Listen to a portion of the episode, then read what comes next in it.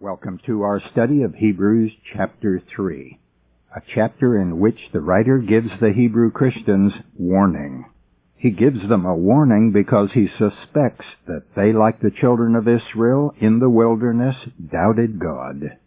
They were without belief. And in this section, from verses 7 through 11, we have that warning based on the Old Testament, where the writer quotes from Psalm 95, quoting, Therefore, as the Holy Spirit says, Today, when you hear his voice, do not harden your hearts as in the rebellion, on the day of testing in the wilderness, where your fathers put me to the test, and saw my works for forty years. Hebrews chapter 3 is not concerned with people who believed and then stopped believing. It instead deals with an entire nation a people who were called and blessed by God and who, for the most part, never believed. But they did have an association with the Word of God and with His prophets. They, after all, had been delivered out of Egypt. They were God's people. But their unbelief is confirmed even later, when later in history they preferred a human leader instead of God as their leader. They wanted to have a king like other nations. They wanted a leader they could see, like the heathen nations. And they were also like their descendants later who said to Jesus on the cross, If you are the Son of God, come down from the cross.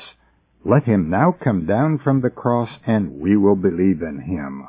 They wouldn't have believed in him. They would merely be amazed.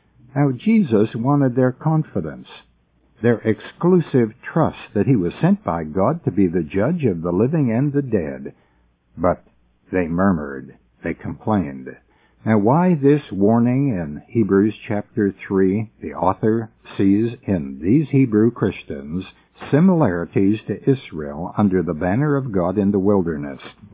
They knew how God had worked on their behalf and saw the works of his hands, but there was no reliance upon him. People attach themselves to religion for benefits, but they often don't believe. Now, there were benefits. Listen to Romans chapter 9. It's a discussion of the privileged people of Israel.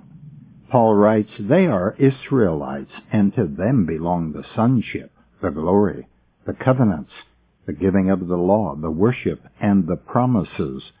To them belong the patriarchs, and of their race according to the flesh is the Christ, God who is over all, be blessed forever. In this century, people are very much like the Jews of the first century and the Jews of the 14th century BC, who went along with religion but had doubts. People go to church and they recite the Apostles' Creed, the Lord's Prayer, and they sing hymns of the faith. They observe the rituals, and rituals give a false impression of rightness and truth. We have candles and incense, and that makes it seem right. The Jews had the law, and that came from God, and it seemed right when they were trying to live by that. Their problem was that they were trusting in the lawful righteousness, and Paul clarified that in Romans chapter 9 verse 30 when he said, What shall we say then? That Gentiles who did not pursue righteousness have attained it, that is, righteousness through faith, but that Israel, who pursued the righteousness which is based on law, did not succeed in fulfilling that law. Why? Because they did not pursue it through faith but as if it were based on works. They have stumbled over the stumbling stone. Late in the 8th century BC, Isaiah wrote the mind of God to the Jews, and he said, To what purpose is the multitude of your sacrifices to me? I am full of the burnt offerings of rams, and the fat of fed beasts bring no more vain oblations. Incense is an abomination to me. Why these harsh words when they were only doing what the law demanded that they do? Because they didn't have a heart for God. You see, it's what's inside that counts, not the exterior. And Jesus talked about that to the Jews. They were so careful about washing. They were clean on the outside, but inside he said they were full of dead men's bones. It's in the heart of man, he said, that we have fornication, adulteries, murders, thefts, covetousness, wickedness, deceit. All this comes from within and defiles the man. Now what's inside can't be seen. And Paul brings out that the true Jew is not one who has something exterior, but inside of him. Romans 2.28 says, He is not a Jew who is one outwardly, and you may say the same thing about a Christian. He is not a Christian who is one outwardly, who goes to church and who is baptized and who sings the hymns of the faith and who may tithe his income although that has nothing to do with Christianity. Listen again to Paul on this subject, for he is not a real Jew who is one outwardly, nor is true circumcision something external and physical. He is a Jew who is one inwardly, and real circumcision is a matter of the heart, spiritual, and not literal. His praise is not from men, but from God. Religion seeks praise from men. The true believer is seeking praise from God, and he doesn't do things for the benefit of other people.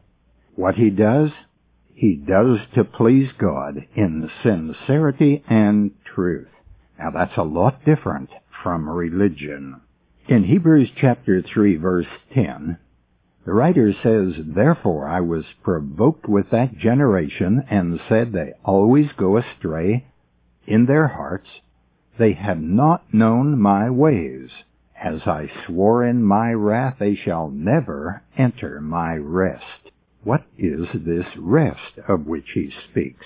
Historically, it was rest in the land of Canaan. It was their arrival in the land which they would possess, which God promised to Abraham and his descendants as a possession forever.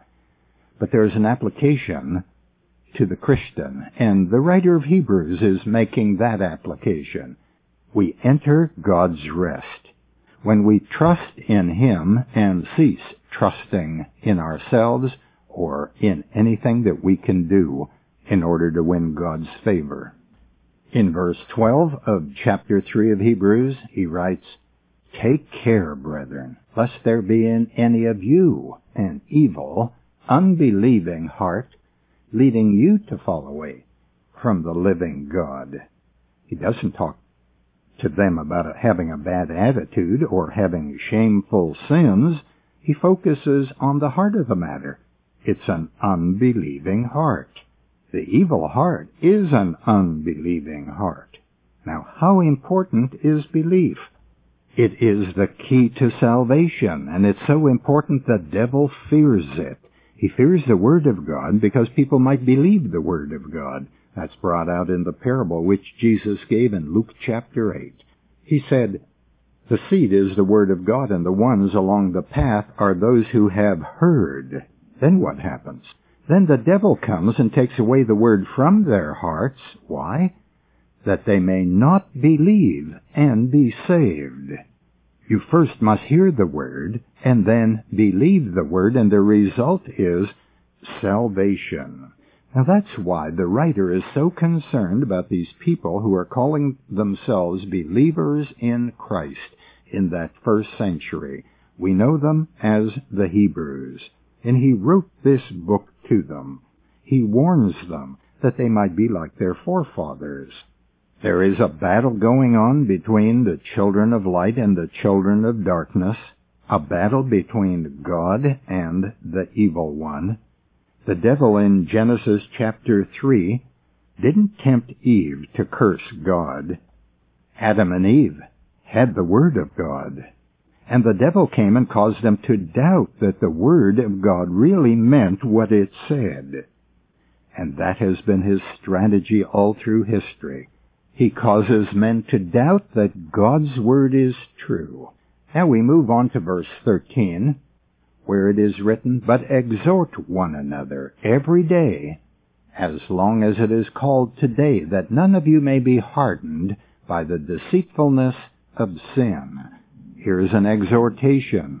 And by today he means not a time period, it means while you are alive and able, do something about this. He wants them to exhort one another today, while they are thinking about it, while it's on their minds. And the reason is that none of them may be hardened by the deceitfulness of sin. The lesson that we learn from the children of Israel in the Old Testament is that their hearts became hardened. They tested God, they doubted God, they forgot God's presence and His deliverance. They refused to believe God would keep His promise to Abraham, Isaac, and Jacob. In Genesis 15:18, God had made a covenant, unconditional, that his descendants would be given the land of the Kenites, the Kenizzites, the Cadmonites, the Hittites, Perizzites, Rephaim, Amorites, Canaanites, Girgashites, and the Jebusites. But they displayed no confidence in God that he would do what he promised to do. They would not believe God.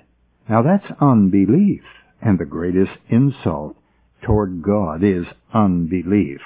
John tells us in 1 John chapter 5, He who does not believe God has made him a liar, because he does not believe in the testimony that God has borne to his Son. And this is the testimony, that God gave us eternal life, and this life is in his Son. In spite of a clear promise and declaration by God, as John expresses it, there are so many people who say, they are not sure. They say, it can't be that easy that we simply believe God. What about the Sermon on the Mount? What about the Ten Commandments? My religion has taught me to work for God. Well, God's Word tells us to believe.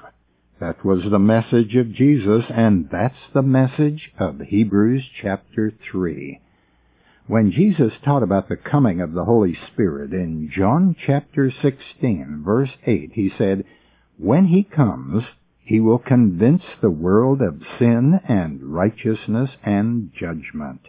Concerning sin, because they do not believe in me. He might have said, of sin, because they are selfish or lustful but Jesus emphasized the greatest sin. It's the sin that separates man from God, and that sin is unbelief. Now let me say another word about the hardening, which is mentioned here in verse 13. He writes, that none of you may be hardened by the deceitfulness of sin. When one refuses to allow the Word of God into his heart, by building up a wall so that it cannot penetrate, he is hardening his heart. And the heart gets harder and harder. If a man won't believe the Adam and Eve story, his heart hardens. Soon he won't believe in sin, or the need for a Savior from sin, or blood to wash away sin, or even that God exists and sent Jesus and gave us this word. Judgment awaits the unbeliever, but not those who believe, because they believe that Christ has borne their judgment, and they have a promise that they will not enter into judgment for sin. Jesus Christ was judged for our sin. He paid for it. Please join me tomorrow. Until tomorrow, this is Nick Calavuta reminding you that the word gospel means good news.